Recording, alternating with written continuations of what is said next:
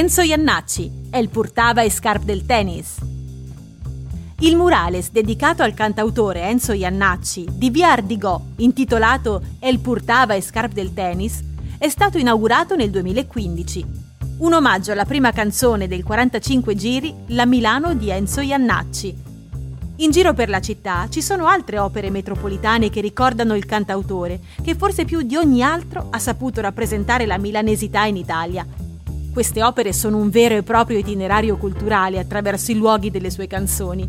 Enzo Iannacci, all'anagrafe Vincenzo Iannacci, nato nel 1935 e morto nel 2013, è stato anche cabarettista, pianista, compositore, attore, sceneggiatore e medico, tra i maggiori protagonisti della scena musicale italiana del dopoguerra. Autore di quasi 30 album, alcuni dei quali rappresentano importanti capitoli della discografia italiana, di varie colonne sonore e di canzoni per altri artisti. I più noti, i due comici milanesi Cocchi e Renato.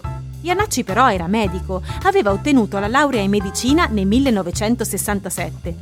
Per ottenere la specializzazione in chirurgia generale si trasferisce in Sudafrica.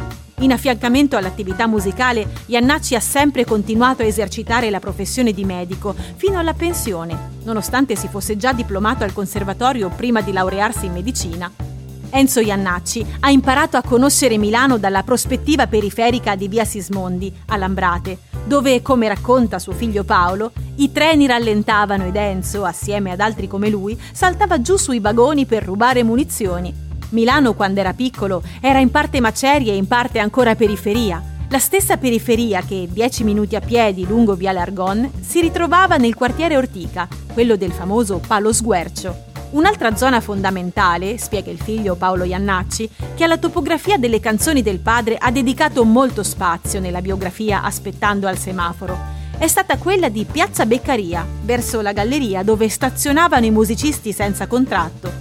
In attesa che qualcuno venisse a chiamarli ogni tanto, andavano a prendere aperitivi al Tre Gazzelle. Piazza Beccaria, piantonata dal magnaccia di To comprai calzette de seta e naturalmente Piazza Duomo, che per raggiungerla, Gevören du Tram,